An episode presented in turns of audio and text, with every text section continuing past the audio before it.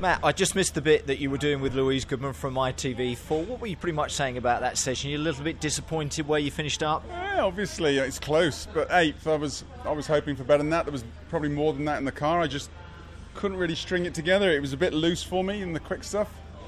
And you only need a tad here and there, and you lose heaps of time. And I was struggling getting it hauled up and through cleanly through the final chicane, which you can gain or lose heaps of time. So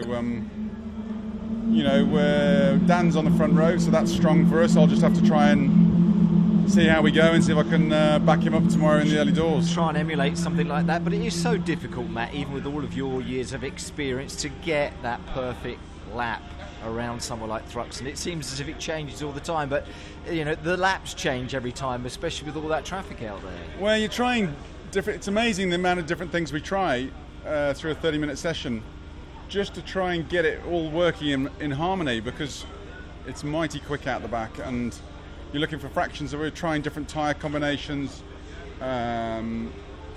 different toes, just try and give us straight line speed, give us a bit more stability in the quick stuff, and yeah, it didn't really come together for me. It's tricky, isn't it? Yeah, some people were finding it was running okay on the fast stuff, but then when you go through the complexes, there's something not quite right with the car, the balance or whatever that may be. And if you don't get it quite there, there's always someone who will, or a few people who will. So, what will you do overnight, though, Matt? Do you think that maybe we'll give you that race pace advantage? Or well, how we run the cars for the race is slightly different, obviously, because we've got to look after the tyres, look after the car.